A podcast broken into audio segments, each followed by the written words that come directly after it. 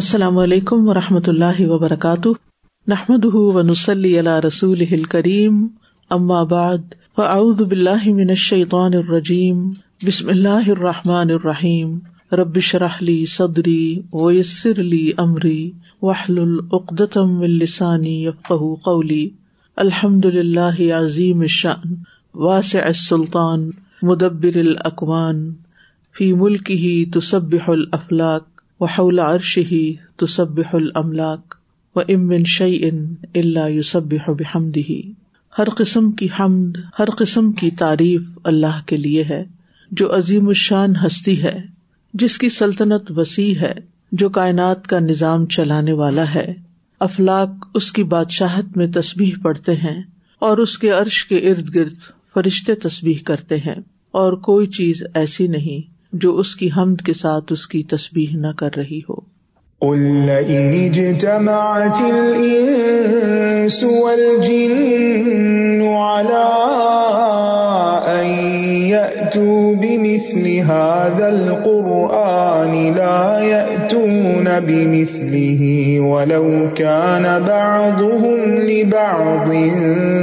ظهيراً کہہ دیجیے اگر تمام انسان اور جن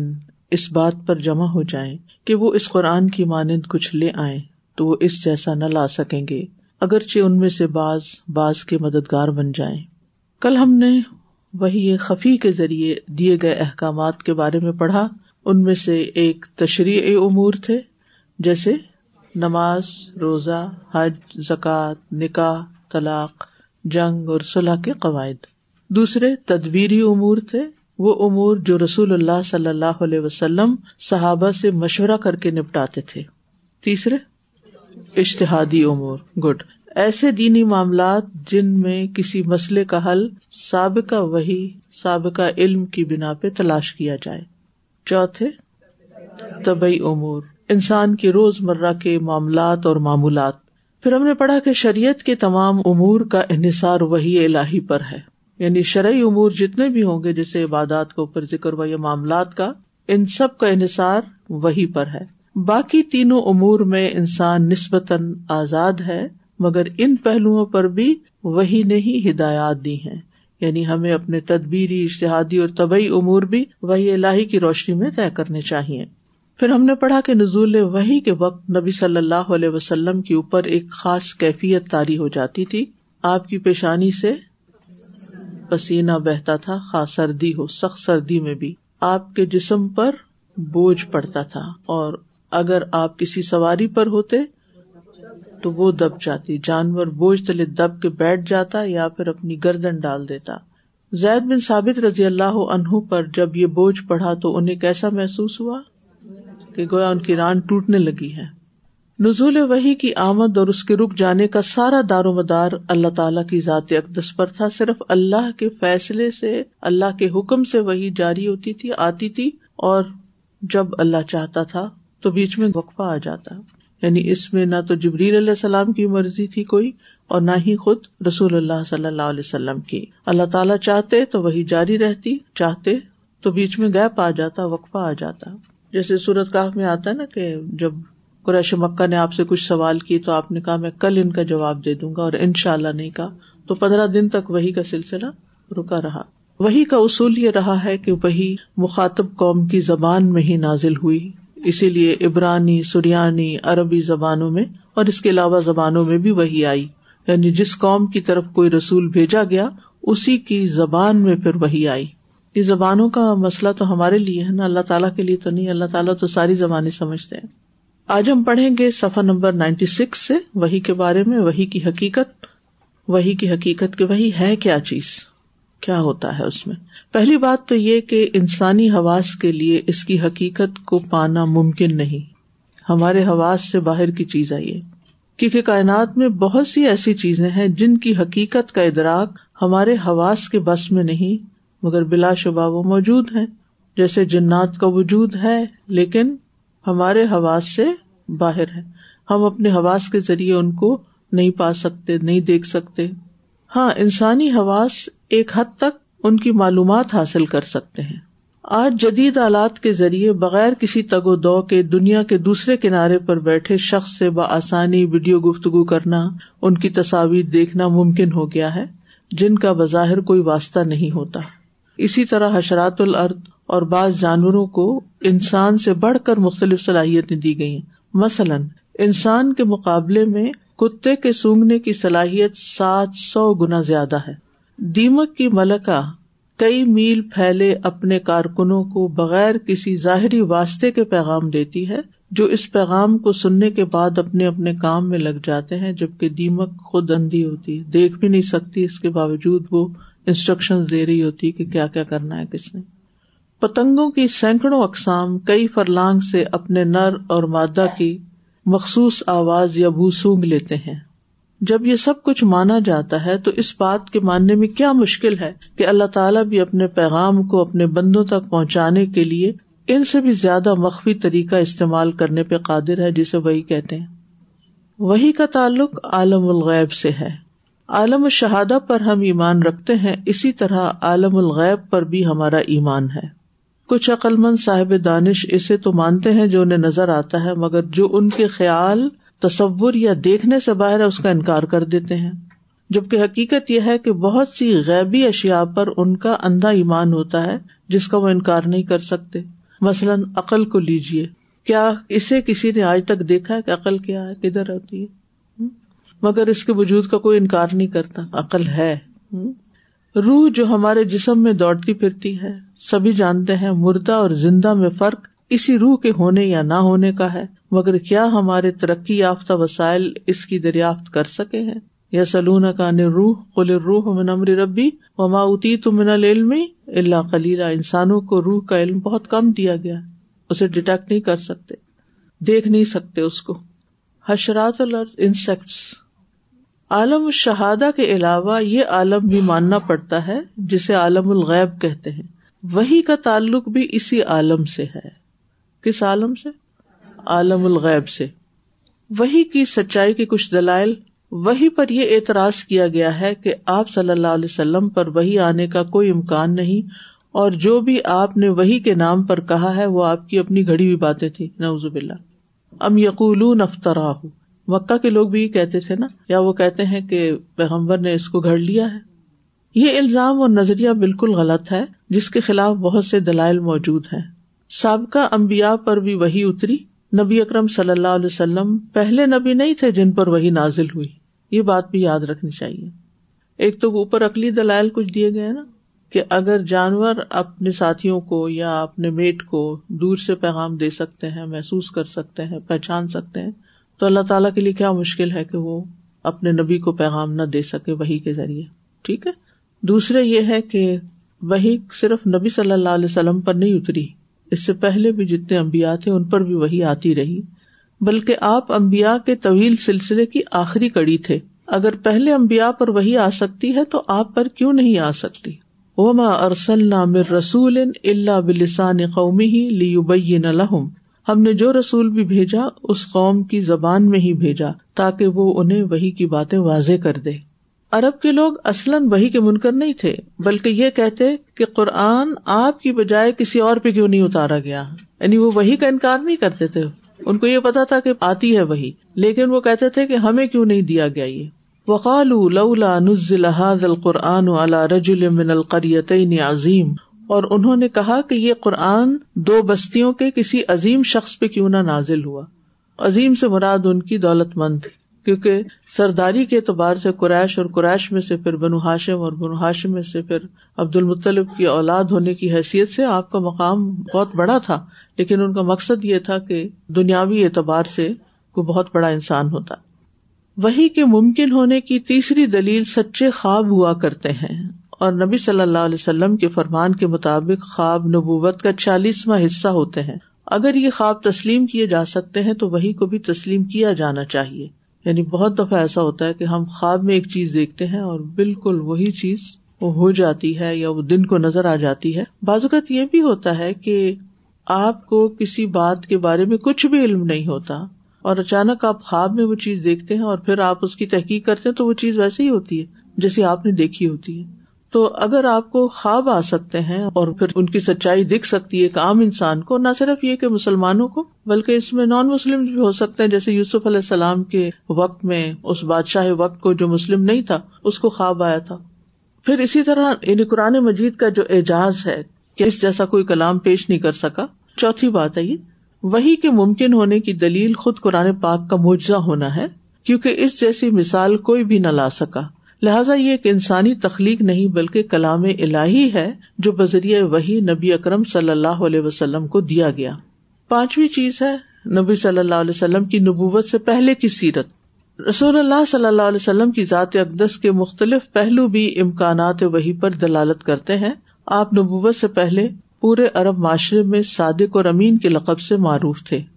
آپ سے اس قسم کی بات کی توقع کرنا بھی بالکل ابس اور بیکار ابس بھی بیکار کے معنوں میں ہوتا ہے بےکار ہے کہ آپ نے از خود قرآن گھڑا ہوا ہے اور پھر نوز بلّہ اسے اللہ کی طرح منسوخ کر دیا اور اس میں بھی آپ دیکھیں نا کہ چالیس سال تک آپ نے انتظار کیا اور پھر آپ نے ایک چیز پیش کی اگر یہ کہا جائے کہ آپ نے خود ہی پیش کی ہے عموماً آپ نے دیکھا ہوگا کہ جو بڑے بڑے شاعر ہوتے ہیں یا کاہن ہوتے ہیں یا رائٹر ہوتے ہیں تو یہ نہیں ہوتا کہ اچانک چالیس سال کے بعد وہ کوئی کتاب لکھنا شروع کر دیں یا کوئی شاعری کرنا شروع کر دیں وہ کب سے شروع کر دیتے ہیں یگ ایج سے تو آپ صلی اللہ علیہ وسلم نے ان چالیس سالوں میں تو کوئی ایسی بات کبھی کی ہی نہیں کبھی اس کا اشارہ بھی نہیں دیا اور پھر جب آپ نے اپنے بارے میں بتایا کہ یہ وہی الہی ہے تو لوگوں نے اس کو کہا کہ انہوں نے خود گھڑ لیا آپ صلی اللہ علیہ وسلم نے جب کسی چھوٹی سے چھوٹی بات میں غلط بیانی سے کام نہیں لیا اور کبھی کسی کو دھوکا دینے کی کوشش نہیں کی تو آپ کے بارے میں کسی بڑے اور اہم معاملے میں غلط بیانی کا گمان رکھنا بے وقوفی جہالت اور گمراہی کے سوا کچھ نہیں پھر نبی صلی اللہ علیہ وسلم کا جو اخلاص تھا وہ بھی وہی کے اوپر دلیل ہے نبی صلی اللہ علیہ وسلم نہایت شفیق اور نرم مزاج تھے جبکہ دوسری طرف آپ اپنے مقصد میں نہایت مضبوط تھے یعنی ایک طرف آپ کے اندر بہت نرمی محبت اخلاق سب کچھ تھا لیکن دوسری طرف جو آپ کی زندگی کا اہم ترین گول تھا مقصد تھا کہ لوگوں کو ہدایت کا پیغام دینا ہے اس میں آپ بہت ڈٹرمنٹ تھے یعنی اس میں آپ نے کبھی کوئی کمپرومائز نہیں کیا اور پوری قوت سے اپنا کام کیا آپ کا مقصد حصول دنیا یا دنیاوی زندگی کا عیش و عشرت نہ تھا جب آپ کو بڑی بڑی آفرز آئیں کہ آپ یہ کام چھوڑ دیں اور اس آفر کو قبول کر لیں تو آپ نے اس کو قبول نہیں کیا یعنی اگر اس نبوت کے دعوے کا مقصد کچھ دنیا کا مانا ہوتی تو آپ کمپرومائز کر لیتے صلاح کر لیتے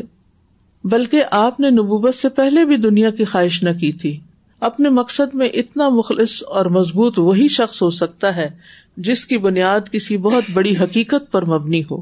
وہ حقیقت وہی الہی کی صورت میں آپ کے پاس تھی یعنی اس کی وجہ سے آپ کو ایک پورا یقین تھا کہ جو آپ کر رہے ہیں وہ بالکل صحیح کر رہے ہیں اور ہر مشکل کے باوجود آپ وہ کرتے ہی رہیں گے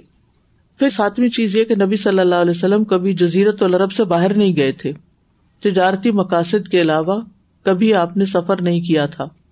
نہ کبھی تجارتی سفر بذریعہ سمندر کیا جبکہ قرآن مجید میں کئی مقامات پر سمندر کے بارے میں ایسی باریک تفصیلات ملتی ہیں جو وہی کے بغیر ممکن ہی نہیں یعنی آپ نے کبھی سمندر دیکھا ہی نہیں اور آپ قرآن مجید میں سمندر کو اتنے اچھے طریقے سے ڈسکرائب کر رہے ہیں اس کی موجوں کو اس کی گہرائی کو کہ انسان حیران ہو جاتا ہے کہ یہ معلومات آپ کو کہاں سے ملی بلکہ جدید دور میں ایک شخص اسی بنا پہ مسلمان بھی ہوا تھا کہ اس نے جب دیکھا کہ سمندر کے اندھیروں کا ذکر ہے اور اسی طرح کچھ اور ڈسکرپشن بھی تو اس نے کہا کہ کیا محمد صلی اللہ علیہ وسلم نے کبھی سمندری سفر کیا کبھی نہیں کیا پھر یہ صرف اللہ ہی کی طرف سے ان کو بتایا گیا ہے یا یہ پیغمبر ہی کوئی ہو سکتا ہے عام کسی بندے کو ایسی باتیں نہیں معلوم ہو سکتی پھر آپ دیکھیے کہ آج سمود وغیرہ کی بستیوں کے بارے میں آپ نے جو خبریں دی آپ وہاں بھی کبھی نہیں گئے تھے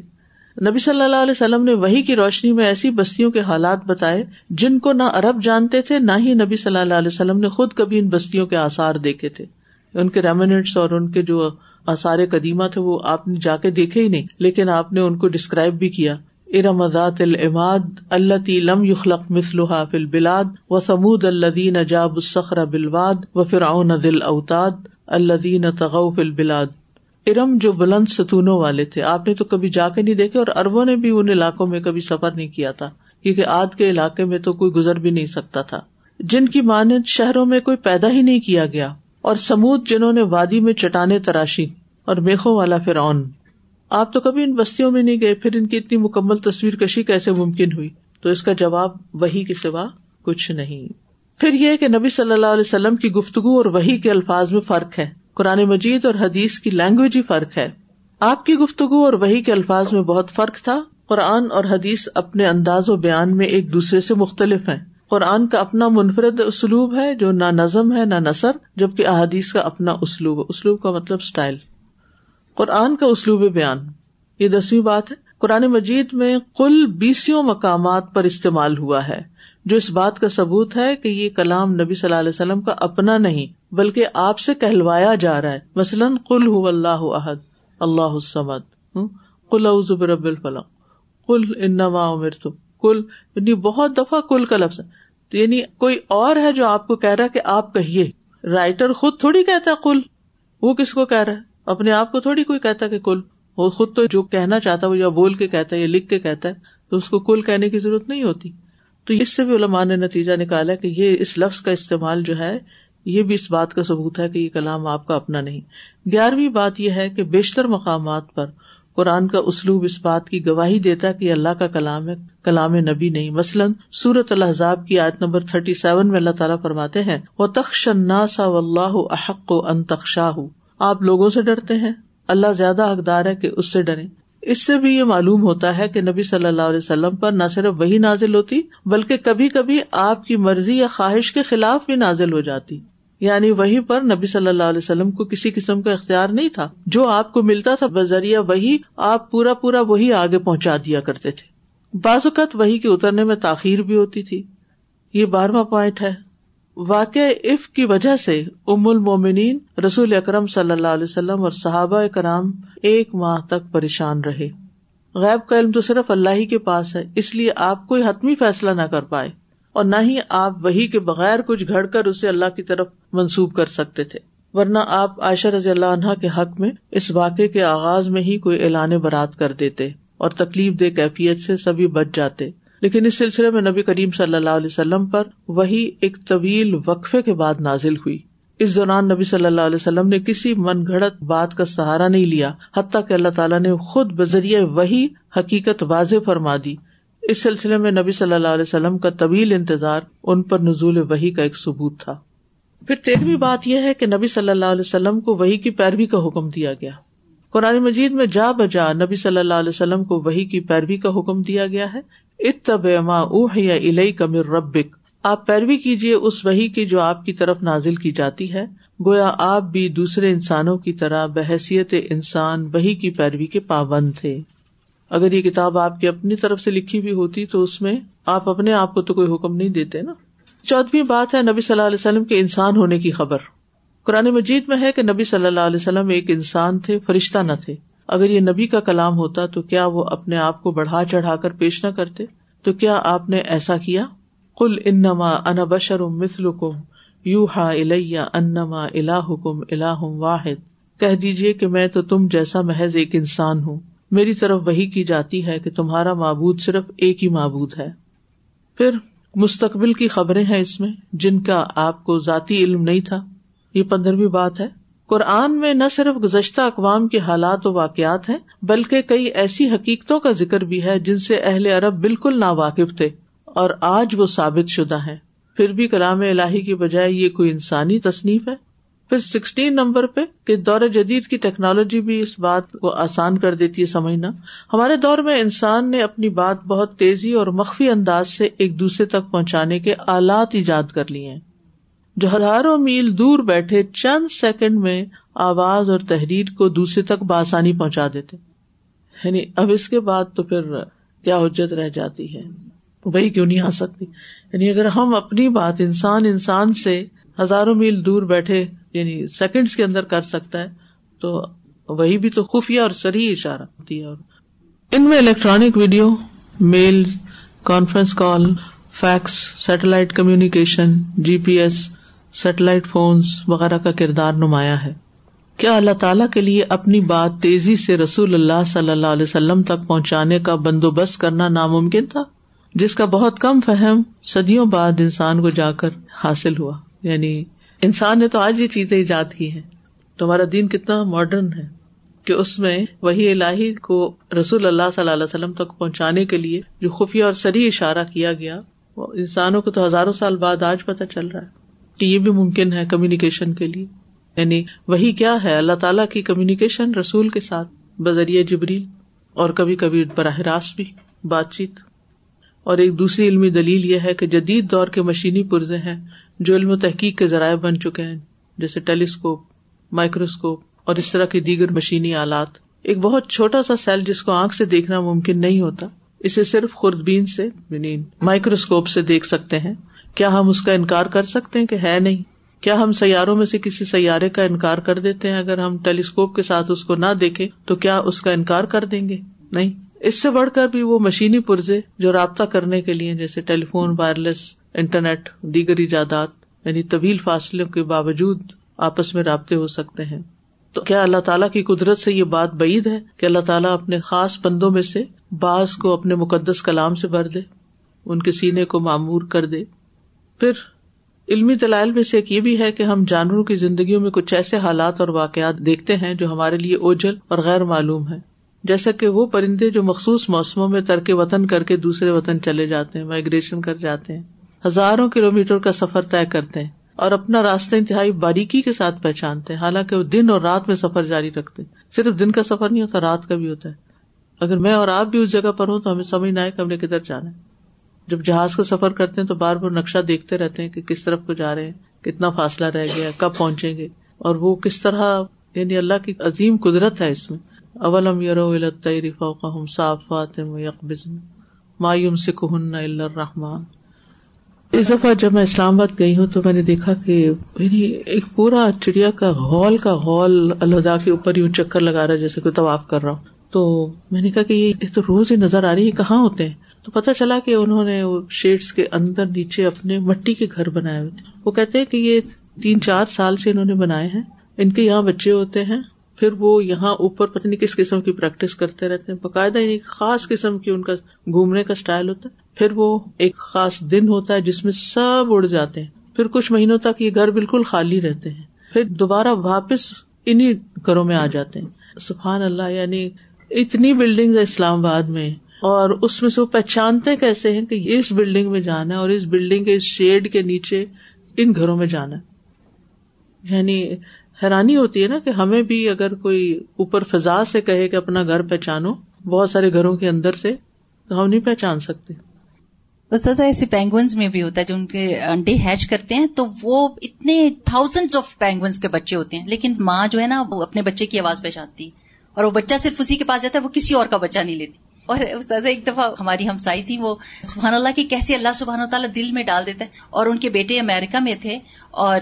گھر والوں نے نہیں بتایا کہ امیرکا میں ان کا ایکسیڈنٹ ہو گیا اب وہ صبح سے ہمارے گھر آتی جاتی کہیں میرا دل پتہ نہیں کیوں بے چین ہے مجھے کہیں چین نہیں آ رہا میں کھا نہیں سک رہی پی نہیں سک رہی مجھے کیا ہو رہا ہے اور بعد میں ان کو بتایا گیا کہ ان کے بیٹے کا ایکسیڈنٹ ہوا تھا ان کو نہیں پتا تھا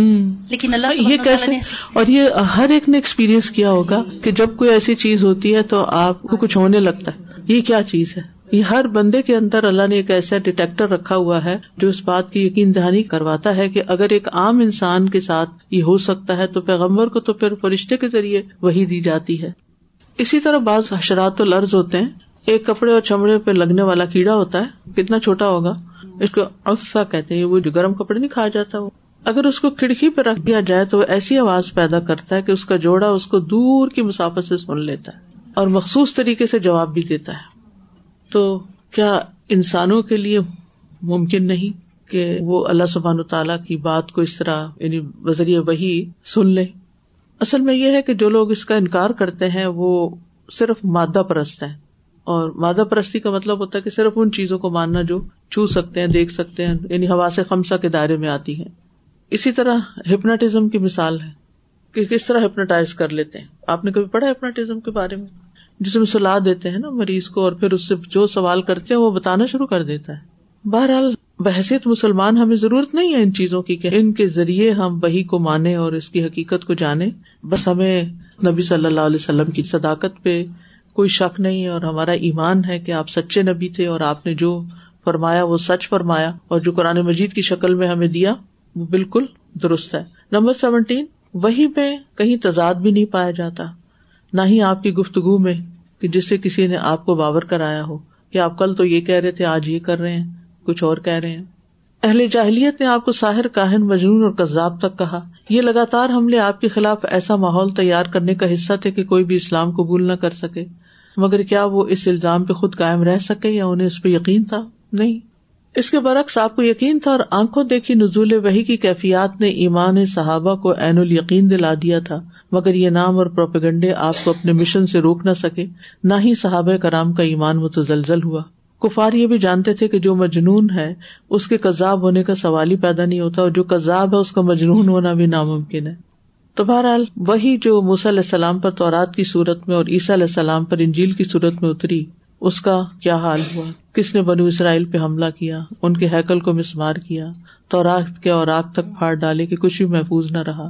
پھر کیا غلامی سے نسلوں بعد نجات پانے کے بعد محض یاداشت تورات لکھ کر دعویٰ کرنا کی اصل کتاب ہے تو حدیث رسول کی قدر طورات اور انجیل کی نسبت زیادہ ہوئی کہ جسے کم از کم صحابہ نے لکھ تو لیا مزید یہ کہ تورات اور انجیل میں اضافہ شدہ ایسی حکایات ہیں جو نزول تورات اور انجیل کے بعد پیش آئیں جو مزہ کا خیز ہے عیسائی اسکالرس کی ایک ٹیم نے اپنی ایک نئی مشترکہ تحقیق میں the five gospel what did Jesus really سے جو مسرد ارشادات عیسیٰ علیہ السلام پر مبنی ہے اس میں سفا چھ اور گیارہ میں لکھتے ہیں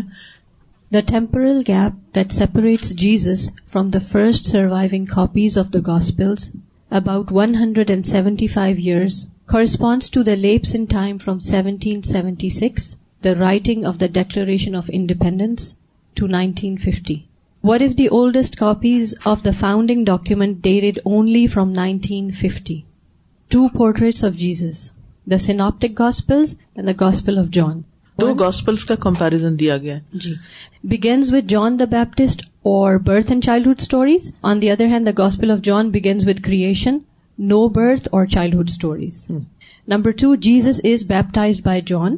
and on the other side it's is baptism of Jesus presupposed but not mentioned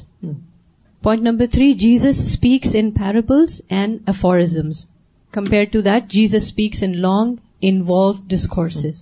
بالکل متضاد بیانات ہیں دونوں then number four Jesus is a sage compare to that Jesus is a philosopher and mystic Jesus is an exorcist and compare to that Jesus performs no exorcisms so completely opposite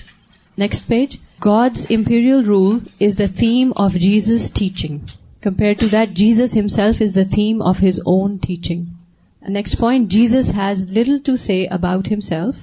Compared to that, Jesus reflects extensively on his own mission and reason.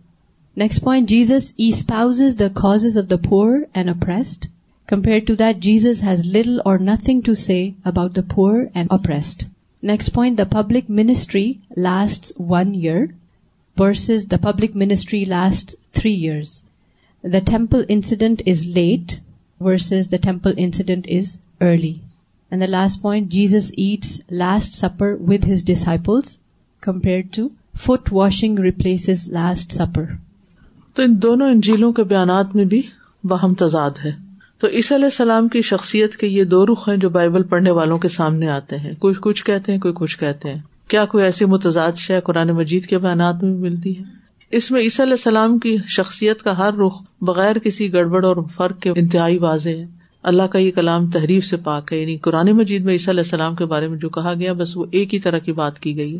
اور Bible مقدس اپنے ہاتھوں تبدیلی کا شکار ہوگی جس کا اشارہ قرآن مجید پہلے ہی کر چکا ہے نبی صلی اللہ علیہ وسلم پر لگا ایک قدیم الزام ہے اور آج بھی غیر مسلم اس الزام کو دہراتے ہیں کہ غیر معمولی ذہین ہونے کی وجہ سے آپ نے غیر عرب عیسائی دوست سے معلومات لی اور انہیں قرآن میں ڈھال کے پیش کر دیا سوال یہ ہے کہ وہ کون غیر عرب اسرائیلی تھا جس کی غیر عربی حکایات کو سن کر ایسی فصیح و بلیغ زبان میں ڈال دیا کہ ارب کے فصیح و بلیغ و تباہ اس کا جواب دینے سے آجز آ گئے یہ سب غیر مطمئن تحقیقات ہیں قرآن مجید نے ایسے اعتراضات کا جواب اس وقت کی جاہلیت کو دے دیا تھا فذکر فما ان تبن امت ربی کا بکاہ ولا مجنون پوری تردید کر دی گئی ام یقول نہ شاعر نہ تربس بھی ریب المنون کل تربس فنی ماں کو من المتربسین سین ام تمر ہم احلام ہم بحادا ام ہم قوم تعاون ام ہو نہ امنون فلی اتو بحدیف مثلی ہی ان کا انو کتنی خوبصورت انداز میں تردید کر دی گئی ان سارے الزامات کی جو نبی صلی اللہ علیہ وسلم پر لگائے گئے آپ نصیحت کرتے جائیے آپ اپنے رب کے انعام و اکرام سے نہ کاہن ہے نہ مجنون کیا یہ کہہ رہے ہیں کہ ایک شاعر ہے جس کی گردش ایام کے ہم منتظر ہیں ان سے کہیے تم انتظار کرو میں بھی تمہارے ساتھ انتظار کرنے والوں میں سے ہوں کیا ان کے جھوٹے خواب انہیں اس بات کا حکم دیتے ہیں یا وہ ہیں ہی سرکش لوگ کیا یہ کہتے ہیں کہ اس قرآن کو اس نے خود گھڑا ہے نہیں بلکہ یہ ماننا نہیں چاہتے یعنی خود ماننا نہیں چاہتے اس لیے ایسا الزام رکھ رہے ہیں تو لے آئے وہ اس جیسی کوئی بات اگر وہ سچوں میں سے ہیں دوسری طرف مستشرقین کی طرف سے وہی کی تعریف ہے مستشرق کہتے ہیں ان نان مسلم اسکالرس کو جو ہیں ویسٹرنس لیکن انہوں نے ایسٹرن اسکالرس یا ایسٹرن اکیڈیمیا ہے اس کے بارے میں ریسرچ کی ہے اس کو اورینٹلسٹ کہتے ہیں یعنی جنہوں نے اسلام کے بارے میں قرآن کے بارے میں حدیث کے بارے میں بہت کچھ پڑھا تحقیقات کی کتابیں لکھی یعنی اکیڈمک لیول پر انہوں نے کام کیا ہے ڈاکٹر جارج پوسٹ نے قرآن مجید کی ایک ڈکشنری لکھی اب ہے یہ نان مسلم پورے قرآن کی ڈکشنری لکھی جو بیروت میں اٹھارہ سو چورانوے میں تباہ ہوئی ایٹین نائنٹی فور میں اس میں انہوں نے وہی کی تعریف یہ لکھی ہے کہ وہی کا مطلب ہے کہ لکھنے والے کو کسی بات کا اس طرح الحام ہو کہ خدا اس کی روح میں حلول کر جائے اور وہ روحانی حقائق اور غیبی خبروں سے بخوبی آگاہ اور آشنا ہو جائے مگر اس وہی کے باوس اس کی شخصیت بھی قائم رہے اور وہ اپنے اسلوب اور انداز کے مطابق کام کرتا رہے یعنی یہ اس کی اپنی انڈرسٹینڈنگ ہے کہ خدا بندے کے روح میں حلول کر جائے حلول کا مطلب یہ کہ اس کے اندر مکس ہو جائے ٹھیک ہے حل ہو جائے مکس ہو جائے اور پھر وہ بندہ خدا کی باتیں کرے اور اس کے ساتھ ساتھ وہ اپنی پرائیویٹ لائف الگ طور پر بھی گزار سکے یہ تعریف قرآن مجید کی اس اصطلاحی تعریف سے مختلف ہے جو پہلے کی گئی ہے پیچھے آپ کو بتایا جا چکا ہے کہ وہی یہ نہیں ہے حلول کرنا وغیرہ قرآن مجید کو آپ نے لکھا ہی نہیں آپ تو لکھنا پڑھنا جانتے ہی نہیں تھے یہ تو آپ کے پاکیزہ دل پہ نازل ہوا ہے نیز یہ تعریف تو شعرا اور غلام محمد قادیانی کے دعووں میں ملتی ہے کہ خدا ان میں حلول کر جاتا ہے یہ تو بعد کے لوگوں کی باتیں ہیں اور اس کی مزید بدترین انواع و اقسام جو شیطان کے زیر اثر ہو کر حاصل ہوتی ہیں وہ کاہنوں اور نجومیوں کے ہاتھ دیکھنے میں آتی ہیں جو جھوٹے اور درجال لوگ ہیں وہ غیبی خبروں میں چکنی چپڑی باتیں لگانے کے عادی ہوتے ہیں اور اسی اسلوب اور انداز سے کام کرنے میں غرق ہوتے ہیں جبکہ وہی اللہ تعالیٰ سے اخذ اور استفادہ کی ایسی صورت ہے جو کشف اور الحام میں ممکن ہی نہیں یعنی کشف اور الحام سے بالکل مختلف چیز ہے وہی کشف وہ مراقبے میں چلے جاتے ہیں اور پھر ان کو کوئی چیزیں نظر آنے لگتی ہیں کبھی سنا غائب کی دنیا ان کے آگے کھل جاتی کشف کا مطلب ہوتا ہے پردہ ہٹنا غائب سے پردہ ہٹ جاتا ہے ان کے لیے ان کا دعویٰ ہے اللہ عالم تو وہی جو ہے نا یہ کشف نہیں ہے اور نہ ہی خدا ان کے اندر کو حلول کرتا ہے بلکہ وہی الہی بالکل ایک الگ چیز ہے کشف اور الحام کی حقیقت اور اقسام میں کشف خالص صوفیانہ اصطلاح ہے یعنی قرآن میں کہیں کشف کا لفظ آپ کو ایسا نہیں ملے گا اس معنی میں نہ حدیث میں ملے گا جس کا تعلق حصیات سے ہے جس کا مطلب ہے کسی چیز یا واقعے کو آنکھوں کے لیے کھول دینا متاخرین نے اس کی دو قسمیں بنا لی ہیں کشف القلوب اس سے مراد کسی کے دل کا ارادہ اور نیت دوسرے پہ کھل جانا صوفیہ اس کے قائل ہے کیا یہ ممکن ہے کسی کا ارادہ اور نیت دوسرے کو پتہ چل جائے ناٹ پاسبل کوئی کسی کے دل کا حال نہیں جان سکتا لیکن وہ کہتے ہمیں کشف ہو گیا ہمیں پتا چل گیا ہم نے مراقبہ کیا ہم نے ذکر کیا تو کھل کے آ گیا سامنے دوسرا ہے کشف القبور کشف القبور اس سے مراد کسی قبر کے اندر کیا ہو رہا ہے اور مردہ کس عالم میں ہے اس کا انکشاف کسی بزرگ پہ ہو جائے جو قبر کے پاس جا کے بیٹھے ہوئے ہیں اور وہاں کچھ پڑھ رہے ہیں اور پھر وہ ان کے جو پیروکار ہوتے ہیں ان کو بتاتے ہیں کہ یہ تمہارا مردہ اس وقت عذاب میں اس کے لیے کچھ کرو پھر صاحب کشف کا میلان ہر انسان کا ادراک اور اس کے دل کے معاملات دوسرے سے مختلف ہیں عقل بھی مختلف ہے ایک عقل مند کسی واقع سے جو نتیجہ نکال سکتا ہے ایک غبی یعنی جو صاحب عقل نہ ہو بے وقوف وہ نہیں نکال سکتا یہی حال بجدان کا ہے محسوس کرنے کا ہے عقل انسان کے میلانات میلان ہوتا رجحان انکلیشن تصورات اور تجربات ایکسپیرئنس کو متعین کرتی ہے اسی طرح صاحب کشف کے میلانات اور تصورات بھی ایک دوسرے سے مختلف ہوتے ہیں کشف کے دعووں کی حقیقت کیا ہے کشف میں صحاب کشف کا اتفاق ناممکن اگر چار لوگوں کو بٹھا دیا جائے کہ تم کشف کرو تو کیا ہوگا نتیجہ ہر ایک کا فرق ہوگا فرق کیوں ہوگا ان کے مزاج کے فرق کی وجہ سے ان کی عادات کے فرق کی وجہ سے ان کی پسند اور ناپسند کی وجہ سے اس کی مثال چار اندھوں کا ہاتھی کو ٹٹول کے یہ بتانا کہ ہاتھی کیسا ہوتا ہے کشف کے یہ دعوے تو صرف اللہ تعالیٰ کو زیب دیتے ہیں وہ علیم و باتی سدور ہے ولا کلّہ تشور انسان شعور نہیں رکھتا خدائی میں ضم ہونے اور حق جیسے گمراہ کن کیفیات اسی وجہ سے تو پیدا ہوں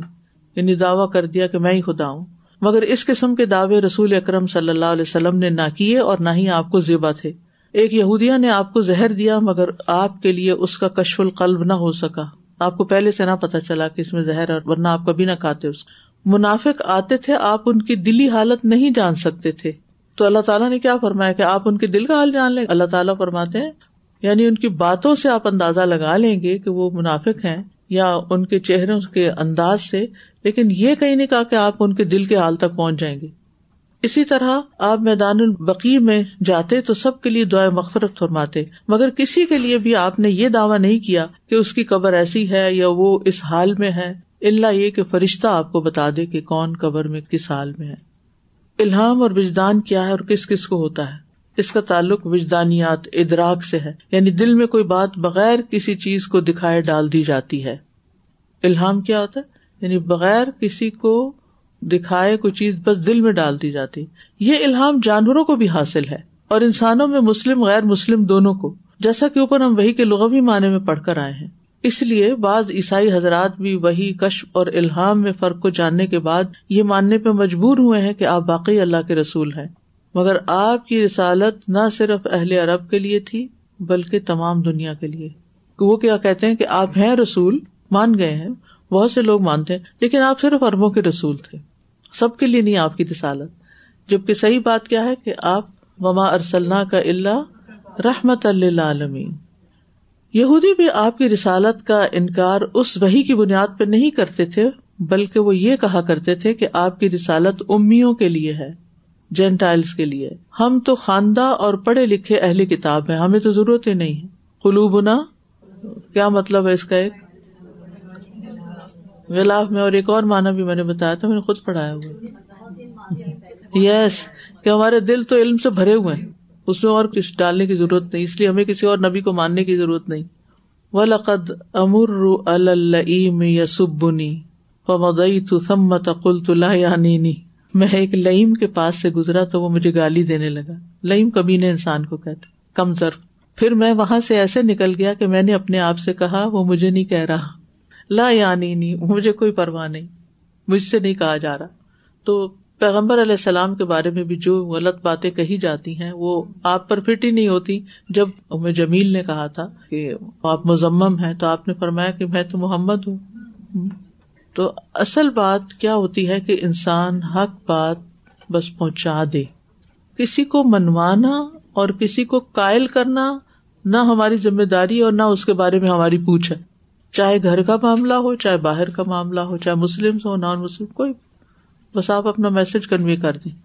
اس کے بعد وہ جانے ان کا کام جانے جی بالکل کنوے کر دیں اور کنوینس اللہ تعالیٰ کر دیں گے اگر اللہ کو ہدایت منظور ہو اللہ ہی بہتر جانتا ہوتا ہے کہ کس کو ہدایت دینی اور کس کو نہیں دینی اور کس کو کب دینی ہے یہ اس کے فیصلے اور اس کے فیصلے اس کی حکمت پر مبنی ہے علم پر مبنی ہے اللہ و لم لم چاہتا جو وہ چاہتا ہے ہو جاتا ہے اور جو وہ نہیں چاہتا نہیں ہوتا کل ہی میری بہن بتا دی تھی کہ کوئی ایک ایٹیز کی کوئی سنگر تھی اس نے اپنی گنج کی ہوئی تھی بہت ہی خوبصورت اور گنج کے باوجود بہت خوبصورت لگتی ہوتی تھی لوگ پاگل تھے اس کے پیچھے اس نے آ کے اپنی اگلی عمر میں اسلام قبول کر لیا اور اس نے کہا کہ اللہ سبحانہ تعالیٰ نے قرآن پاک میں کہا ہے میں ریورٹ اپنے آپ کو اس لیے کہتی ہوں کہ ہم تو سب پہلے مسلمان ہی تھے پھر غلط راستے پر گئے پھر پلٹے پلٹے واپس پلٹے ہاں۔ بالکل یہ بائبل اور اس سے بھی کیا تھا ہم نے پڑھا تھا اور حدیث کا ایک ابھی کرسچن مسلمان ہوا پہلے سرچ کرتا رہا پوری اس نے جوڈیزم پڑھی اور کرسچینٹی تو تھا ہی کرسچن پھر اس کے پڑھ کے پھر حدیثوں کی وہ اس کو نہیں سمجھ آئی تشفیر ہوئی تو پھر قرآن اور اس کی طرف حدیثیں پڑھی تو اس نے یہ کہا حدیثوں کے بارے میں کہا کہ جس طرح سے یہ پرزرو ہوئی ہیں چین آف نیریشن پورا ایک جو سائنٹیفک ہے بائبل کو ایسے کیوں نہیں کیا گیا بائبل تو بس کسی نے لکھی اور وہ جمع کر دی گئی تو ایک اتنی بڑی یہ بات آ جاتی ہے کہ ہمیں کہنے کو کہ یہ پورا سائنس ہے ایک ایک کے نام لکھے ہوئے ایک ایک کے حالات لکھے ہوئے اور ہاں۔ ان پہ کتابیں لکھی ہوئی ہیں تو ہم لوگ خود بہت سارے لوگ حدیثوں کو وہ کرنے لگ جاتے ہیں تو یہ وہ لوگ کہہ رہے ہیں جو کہ مسلمان ابھی ہوئے تو وہی کا لوگ مانا گیا خفی اور سری اشارہ ہاں جی یہ جو مستشرقین ہوتے ہیں کیا یہ صرف اسلام کے خلاف کرنے کے لیے ریسرچ کرتے ہیں یا ایسی ان کی ریسرچ ضروری نہیں خلاف بھی ہو سکتے ہیں اور نہیں بھی ہو سکتے ہر طرح کے لوگ ہیں ان میں اصل میں جب رینیسنس آیا نا یورپ میں نشت ثانیہ ہوئی ہے تو پھر علوم و فنون کا دور آیا تو انہوں نے صرف اسلام نہیں سارے مذاہب کے بارے میں خوب خوب علم حاصل کیا کتابیں لکھی اور اگر آپ کو برٹش میوزیم جانے کا اتفاق ہوا کوئی گیا آپ میں سے الحمد للہ مجھے کئی بار جانے کا اتفاق ہوا تو اس میں ہمارے ایسے ایسے قرآن مجید کے نسخے اور علمی کتابوں کے نسخے محفوظ ہیں اور میں جب وہاں دیکھتی ہوں اقبال نے بھی اس پہ لکھا ہے نا کہ جو دیکھے کتابیں اپنے آبا کی یورپ میں تو دل ہوتا ہے سی پارا تو انہوں نے اپنے غم کا اظہار کیا کہ یہ کتابیں اور سرمایہ ہمارا تھا اور یہاں پہنچ گیا تو میں تو ہمیشہ یہ سوچتی تھی کہ یہاں کیوں پہنچا اس میں بھی اللہ کی بڑی حکمت تھی انہوں نے اس کو ایسے محفوظ رکھا ہوا ہے کہ اگر آج ہمارے پاس ہوتا تو وہ کہیں چوہے کھا چکے ہوتے پیرس کے میوزیم میں بھی ہے آکسفورڈ لائبریری میں کیمبرج میں کسی بھی بڑی لائبریری میں آپ یورپ میں جائیں تو آپ کو کتابیں ملیں گی یہ ان لوگوں نے جو سیاح تھے یا مختلف ریسرچر تھے وہ مختلف علاقوں میں گئے وہاں سے مہنگے داموں خرید خرید کے یہ سب کچھ اپنے ملک میں لا کے اور آکسفرڈ کی لائبریری میں بھی اتنے زبردست طریقے سے پرزرو کی ہوئی ہیں کتابیں کہ اس کا ایک مخصوص ٹیمپریچر مینٹین کرنا پڑتا ہے کیونکہ اگر گرمی زیادہ ہو جائے یا سردی جیسے وہاں زیادہ ہو جاتی ہے تو کتابیں گل جاتی ہیں خراب ہو جاتی ہیں اور لائٹ بھی کبھی نہ جائے وہاں سے تو یہ انتظامات مسلم ملکوں میں کہاں ہے اور اگر ہے بھی تو توجہ ہی نہیں علم کی طرف تو توجہ ہی نہیں نا اور شوق بھی نہیں ہے پھر اسی طرح آپ دیکھیں گے اگر آپ کو کبھی جانے کا اتفاق ہو وہاں تو دیکھنے سے تعلق رکھتا ہے اور ایک دن میں نہیں سارا دیکھا جا سکتا جو فرونی ممیاں ہیں مختلف وہ وہاں پر کی ہوئی ہیں پھر کورین ہسٹری پھر تائیوان کی پھر چائنا کی آپ اس میں گھوم لیں تو یوں لگتا ہے کہ جیسے آپ نے دنیا دیکھ لی ہے اہم اہم چیزیں پھر چاند سے لائی ہوئی مٹی وہ ٹکڑا تو آپ تو چاند پہ نہیں گئے لیکن آپ نے دیکھ لیا کہ چاند پہ کیسی چیزیں پڑی ہوئی ہیں اللہ عالم چاند پہ گئے تھے یا نہیں ایک الگ بحث ہے لیکن آپ کہتے نہیں گئے تھے لیکن بہرحال جو چیزیں رکھی ہوئی ہیں تو رکھی ہوئی ہیں نہ ہم تقزیب کرتے ہیں نہ تصدیق کرتے ہیں کیونکہ علم کے بغیر نہیں کرنا چاہیے کچھ لیکن کہنے کا مطلب یہ تھا کہ ان لوگوں نے محنت بہت کی ہے ان میں کچھ بہت متاثر تھے کچھ معتدل تھے متاثر جو تھے انہوں نے کوئی کسر نہیں چھوڑی پھر غلط چیزیں کہنے کی اور ڈسٹارٹ کرنے کی منگمری واٹ کی کتاب ہے نبی صلی اللہ علیہ وسلم کی سیرت پر بہت اچھی کتاب لکھی ہوئی ہے اسی طرح اور کتابیں بھی ہیں لائڈن یونیورسٹی میں مجھے جانے کا اتفاق ہوا کیونکہ بہت سی کتابیں وہاں سے چھپی تھی تو مجھے ہمیشہ یہ ہوتا تھا کہ یہ کون سی یونیورسٹی ہے اور کون لوگ ہیں جنہوں نے اتنا کام کیا ہے یعنی صرف ایک شخص نے نہیں ایک ٹیم نے نہیں پورے پورے ادارے کام کیے گئے اور پھر ان اداروں کی جنریشن نے کام کیا اور جا کر یعنی جملے الفاظ الحدیث ہے کتاب ہماری تو لائبریری میں ہے نہیں اگر آپ نکال کے دیکھیں تو حیرانی ہوتی ہے پہلے تو ریسرچ کے لیے ہم لوگ یہی یوز کرتے اب تو الحمد للہ گوگل کے ذریعے اور اپنے براؤزرس پہ آپ بہت کچھ سرچ کرتے بہت سی ایپس بن چکی اب تو مشکل ہی نہیں رہی جس دور میں میں نے پی ایچ ڈی کی ہے اس وقت تو صرف کتاب ہوتی تھی اور کتابیں جہاں تھی وہیں جانا پڑتا تھا اور وہاں سے نکال کے دیکھنی پڑتی تھی تو افسوس کے ساتھ کہنا پڑتا ہے اس کے برعکس جب میں ایجپٹ میں گئی اور وہاں پر لائبریریوں کا برا حال دیکھا اور جس طرح چوہے گھوم رہے تھے اور جس طرح کتابیں اور پھر جو اوپر سے اللہ رحم کرے عملہ کہ آپ ان کو ریکویسٹ کرتے تھے کہ کتاب لا دیں وہ کوئی اخبار پڑھ رہا ہے کوئی چائے پی رہا ہے کوئی کیٹلاگ میں دیکھنا پڑتا ہے پھر اس کے نمبر نوٹ کر کے پھر وہ کارڈ دینا ہوتا تھا کہ یہ جا کے ذرا لے آئے کتاب تو وہ مرضی سے لا کے دیتے تھے اور ایک مہینہ پورا ہمارا لگا وہاں پر بہت سارا وقت اس میں گیا صرف انتظار میں کہ ہم کام نہیں کرنا چاہتے نا محنت نہیں کرنا چاہتے جبکہ دوسری لائبریریوں میں جب جاتے تھے کہ بیک وقت کئی کئی کتابیں کہتے تھے کہ یہ چاہیے تو فوراً فوراً پہنچ جاتی تھی بلکہ ہماری یونیورسٹی جو تھی یونیورسٹی آف گلاسکو اس میں انٹر لائبریری لون سسٹم تھا کہ اگر کوئی کتاب آپ کو چاہیے اور اس لائبریری میں نہیں اور وہ دنیا کی کسی بھی لائبریری میں ہے آپ اس کا نام لکھ کے دیں تو وہ وہاں سے منگوا کر دیتے تھے بہت سے لوگ اعتراض کرتے نا آپ وہاں کیا کرنے گئی تھی اور وہاں کیوں پڑھا آپ نے اور بہت سے پھر الزام تراشی بھی کرتے ہیں خیر ہر ایک اپنی باتوں کا خود جواب دہ ہے لیکن یہ ہے کہ جو فیسلٹیز ہیں اور جو ریسرچ کے مواقع ہیں اور جو ماحول ہے کیونکہ پڑھنے کے لیے ماحول چاہیے نا وہ کل بھی ہم پڑھ رہے تھے کہ امبیا جو تھے وہ پہاڑوں پر چلے گئے تو انسان جب تک علم کے لیے سفر نہیں کرتا اور ایک آئسولیشن میں نہیں ہوتا اور ایک توجہ نہیں کرتا تو پھر یہ سب چیزیں حاصل نہیں ہوتی علم کے لیے قربانیاں کرنی پڑتی اسلام ایٹ کراس روڈ پڑھی ہے کسی نے نہیں پڑھی یہ کتاب ہے محمد اسد کی محمد اسد کے بارے میں معلوم ہے پولش تھے نا جیو سے مسلمان ہوئے تھے روڈ ٹو مکہ اور روڈ ٹو مدینہ بھی لکھی ہوئی انہوں نے پڑھنے سے تعلق رکھتی ہے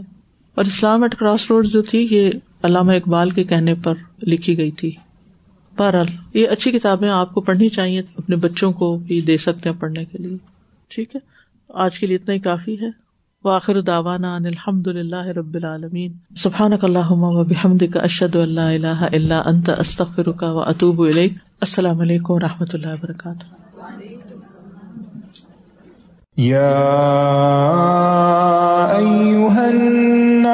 من جا